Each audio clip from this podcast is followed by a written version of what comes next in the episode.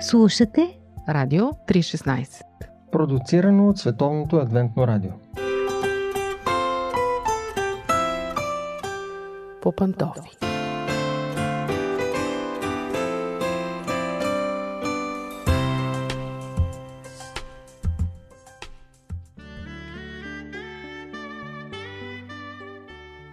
Здравейте, уважаеми слушатели! Аз съм Мира и ние отново сме по пантофи. Днес наш гост в студиото е професор Румен Стаматов, професор по психология в Плодивския университет, специализирал в областта на агресиите. С него разговаряме по плашещата тема за детската агресия. Бяхме очудени от неговото твърдение, че едно дете може да прояви агресия още на две годинки. Наистина ли агресията в детето може да се прояви на две? Да, да, бихме могли да кажем така, но трябва да внесем едно уточнение. Дали детето осъзнава последиците от това поведение и когато ги осъзнае, след това дали ще ги прилага. Ще ви дам един пример. Така че ми две малки деца на две години. Едното си има играчка, някаква привлекателна поне за другото две годишно дете, което стои срещу него и той си играе тихо и кротко. А другото дете, виждайки тази играчка и привлечено от нея, тръгва към него и я взима. На което това дете очудно го поглежда и си я взима обратно играчката. След малко пак идва да иска, тогава собственика на играчката, първото дете, го бута с цел да си запази играчката, другото дете пада и се разривава зависимо дали е от а, болка или от това, че нещо се е случило, което той не е очаквал. Това не е агресивно действие, което е за първи път, защото с това действие първото дете не е осъзнало, че с бутането може да причини болка. Всъщност да, му е да си пази играчката. Но, виждайки ефекта от това поведение, че другия страда и запомвайки го, следващия път, когато вече отново го приложи, но знаеки какъв ще е ефекта, тогава вече говорим и за агресия. Защото агресивното поведение трябва да бъде в известна степен осъзнато, че това, което права, причинява вреда на другите.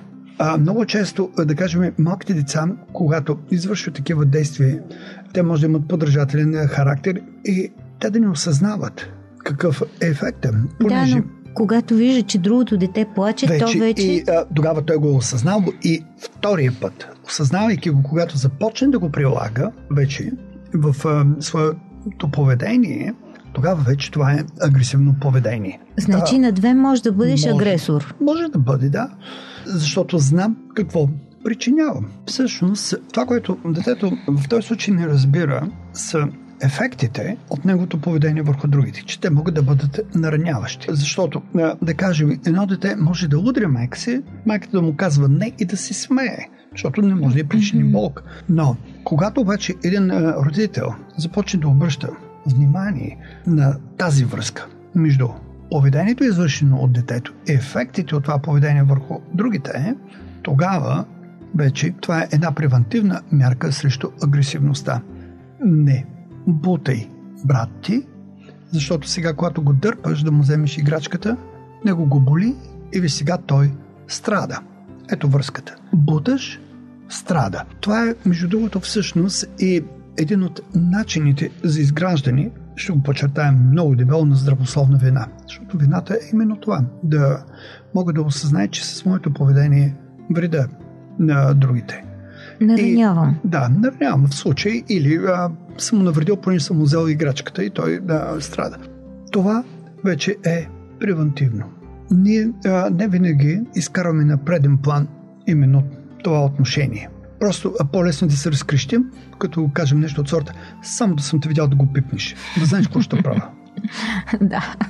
И, а, в, Заплахи. В, в, в този случай всъщност ние не показваме тази връзка, правим заплаха, наказваме и детето се обръща навътре към себе си, но надали би осъзнал тази връзка. Заплаха от отнемане на притежание или че няма да бъде обичан или наказван.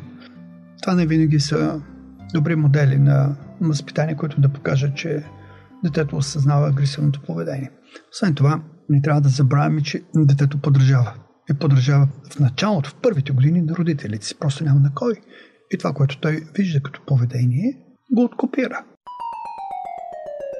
Историите в библейски нюсвит. Предаване на радио 316.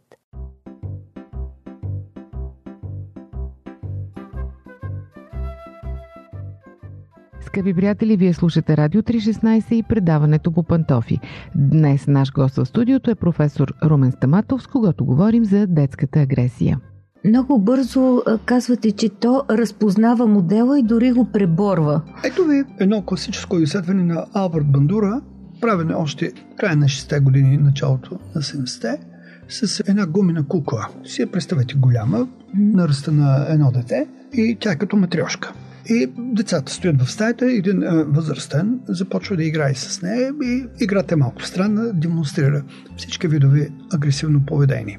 Буте, рите, просто, каквото може да си го представите, той го демонстрира върху куклата и след 5-6 минути излиза. И остават децата на сами с тази кукла да играят. Те възпроизвеждат абсолютно същото поведение.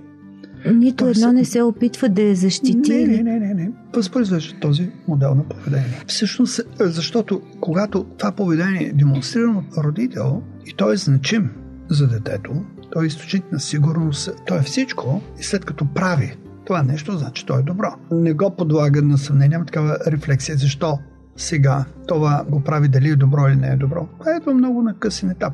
В началото той го откопира.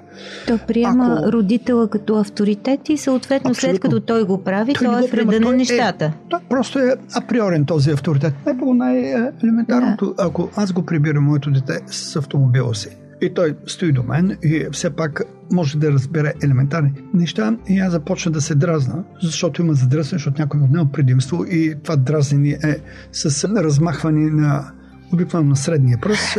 или Може с, и по-възпитано, да, или просто с, да крещите. Ругатни, да, или да креща. Това детето го гледа и каза, след като го прави, мога и аз да го правя.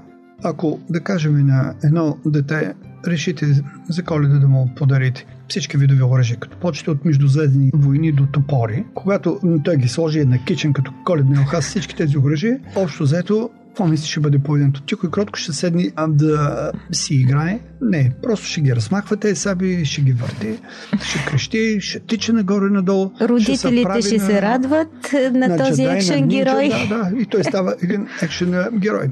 Много са източниците, по които може да тръгне агресивността. И то от тази много ранна възраст. Много ранна възраст.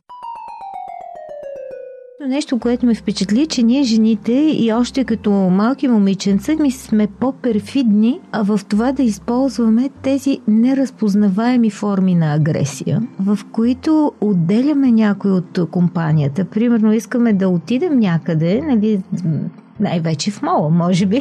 Културата е такава вече, но няма да извикаме еди коя си, защото е смотана, примерно.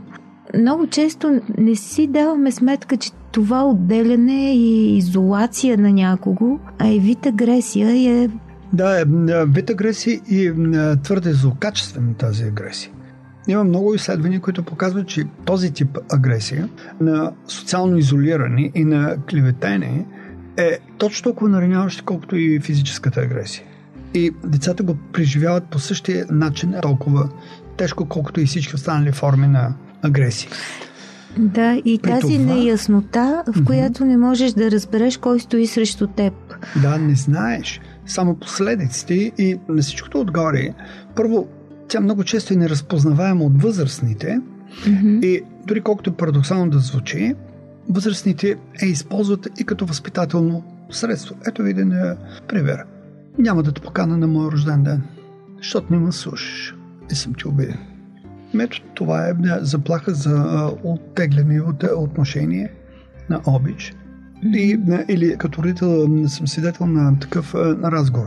Пети ми деца се сблъскват, карат се за нещо и ако един е физически нарани другия, тогава автоматично ще реагира и ще ги разтърва. Е, ще има една добра морална лекция. Може би един час зависи от това колко съм изморен и ентусиазиран като родител. Но, ако, да кажем, едното голямото започне да драза, другото му казва, няма да те взимам повече с мен и с моите приятели, защото не ми даваш това, тогава вероятността да ни реагираме е много голяма или ако реагираме да е нещо от сорта остави го бе, ни го закачи е, главата ми на духти. Mm-hmm. Или дай му го това, че не го ли виждаш, половин час само мрънка и го иска. Ставаме много по-толерантни. Интересното е, момичетата общуват в по-малки групи. Те са много по-трайни. Да, и са много две по-значими. Две приятелки са заедно и са за твърде дълго. Докато mm-hmm. при момчетата просто текучеството е много по-голямо и е, ефектите от този тип агресия не са толкова нараняващи.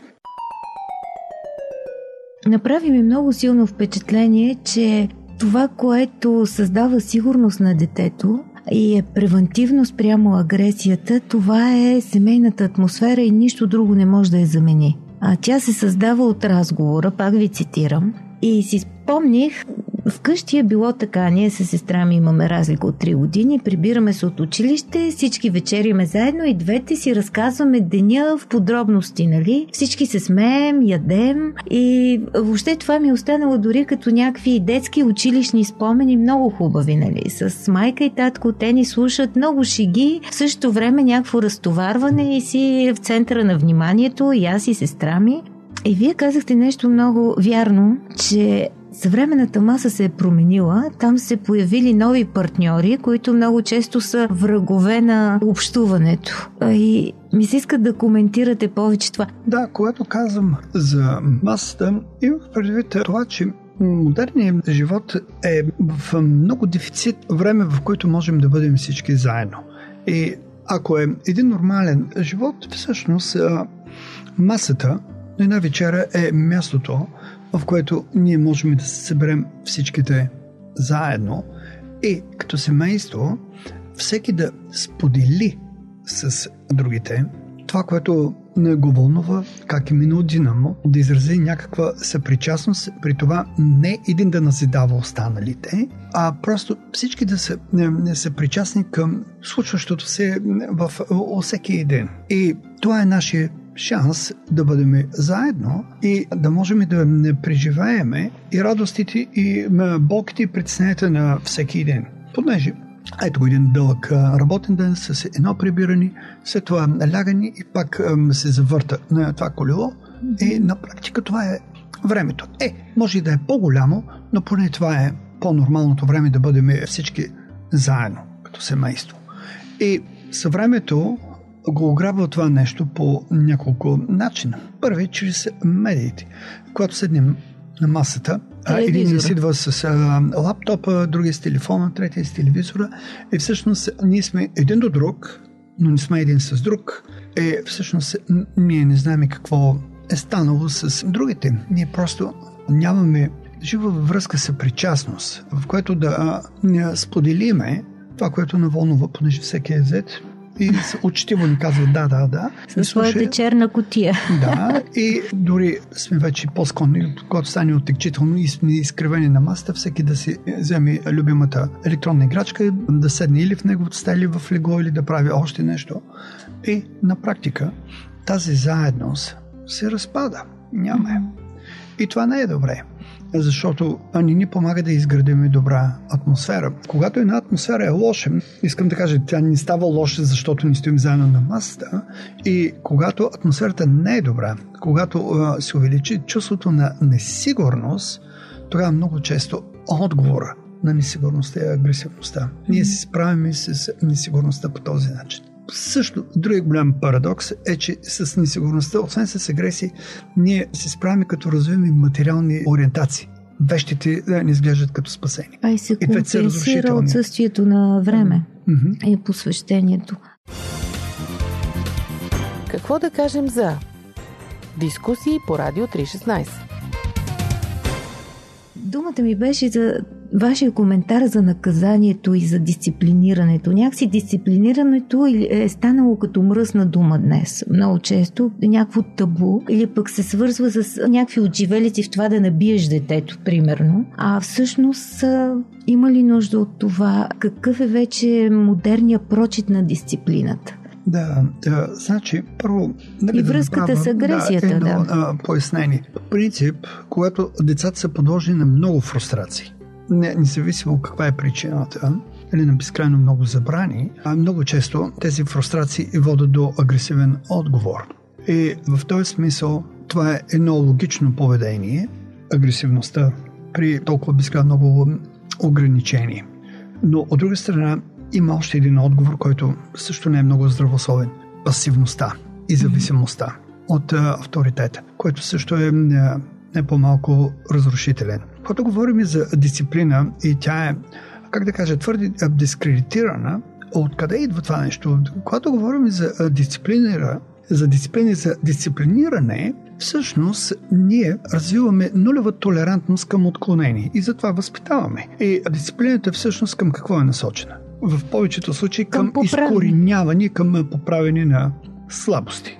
Само, че дисциплината може да има още едно друго измерение и тя е свързана с подкрепа и с подпомагане на развитие на силните страни, за да могат по-нататък те да се превърнат в само дисциплина. И ако дисциплината е разглеждаме като начин тя да се трансформира в самодисциплина, да имаме едно отговорно отношение към моите задължения, към задачи, които преследвам, тогава това е добро и е добре измислена. Но ако дисциплината е, разглеждаме само като изкореняване и налагане на ограничение, със сигурност би работила в някакъв предел и тя работи, но в дългосрочен план не е задължително тези ефекти да са съвсем положителни.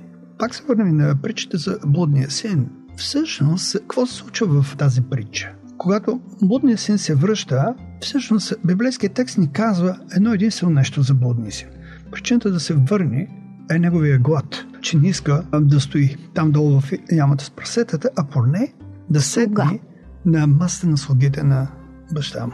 Тоест, не съм сигурен, че в този момент блудният син е разбирал отношението на баща му. Това, което го е водило е едно добре, познато, типично поведение. Не искам да страдам. Искам да го отмахна. И това, което всъщност се случва, че той получава от баща си много повече от това, което е очаквал. Да, всъщност всички са изненадани да. от това посрещане. Да. То не е било типичното. Много, много повече. Не е получил това, което заслужава да му покажат отново вратата, а е получил това, което не заслужава. Получил е изключително много благодат, много любов, много милост и това, което променя, не е осъзнаването, това какво аз съм направил, защото съм фиксиран отново в моите сили, а осъзнавам благодата, която ме променя. Което ме промени. В този смисъл, е, истинската любов, благодата, която ние даваме е по-добрия гарант за ограничаване на деструктивните поведения. Много сме благодарни на професор Стаматов за това, което сподели. Надявам се, скъпи приятели, че и на вас ви е било интересно, че това, което той каза е запалило, може би, някакви сигнални лампички в ума ви и ще ви накара да вземете мерки в определена посока, докато не е станало късно. Вие слушате Радио 316. Това беше предаването по пантофи. Аз съм Мира. До чуване до следващия път.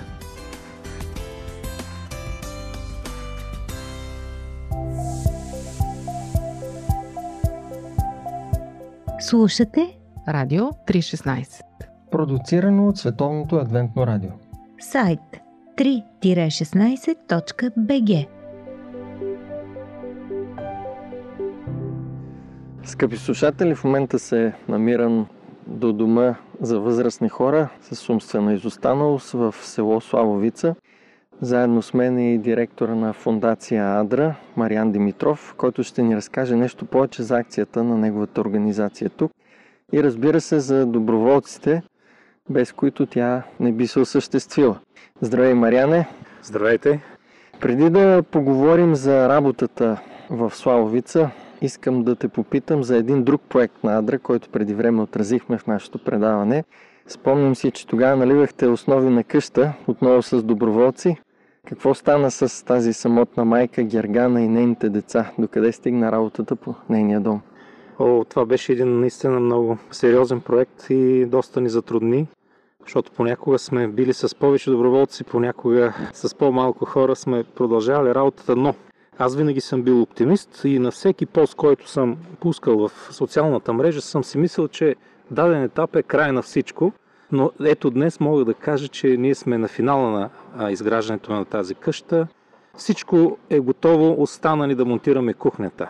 И тъй като взехме този ангажимент с този дом, тя остана така малко на заден план. Предполагам, че другата седмица ще успеем да, да сложим кухнята. Благодаря на всичките хора, които се отзоваваха с средства и вече, най-вече с времето си и труда и се включваха в тази много трудна задача да направим тая къща. Но пък благородно. Да. Mm. А сега за проекта тук.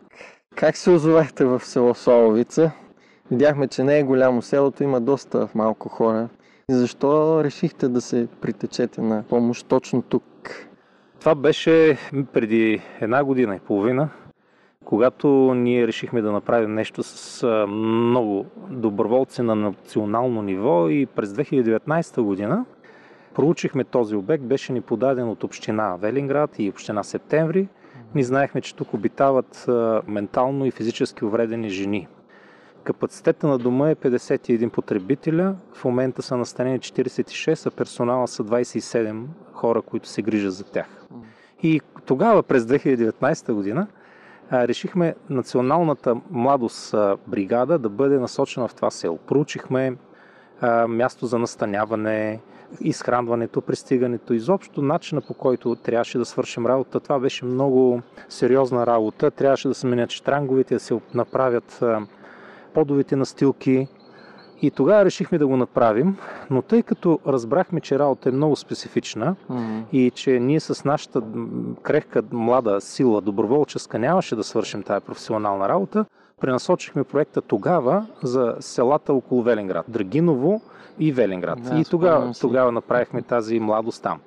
Обаче тежестта на обещанията остана. Гождаше те обещанието. Да. Посещавах този дом не само с цел да помогна, но ние идвахме и с германски донори, които видяха нещата и те решиха, че трябва нещо да се промени по влияние от това, което видяха от обстановката.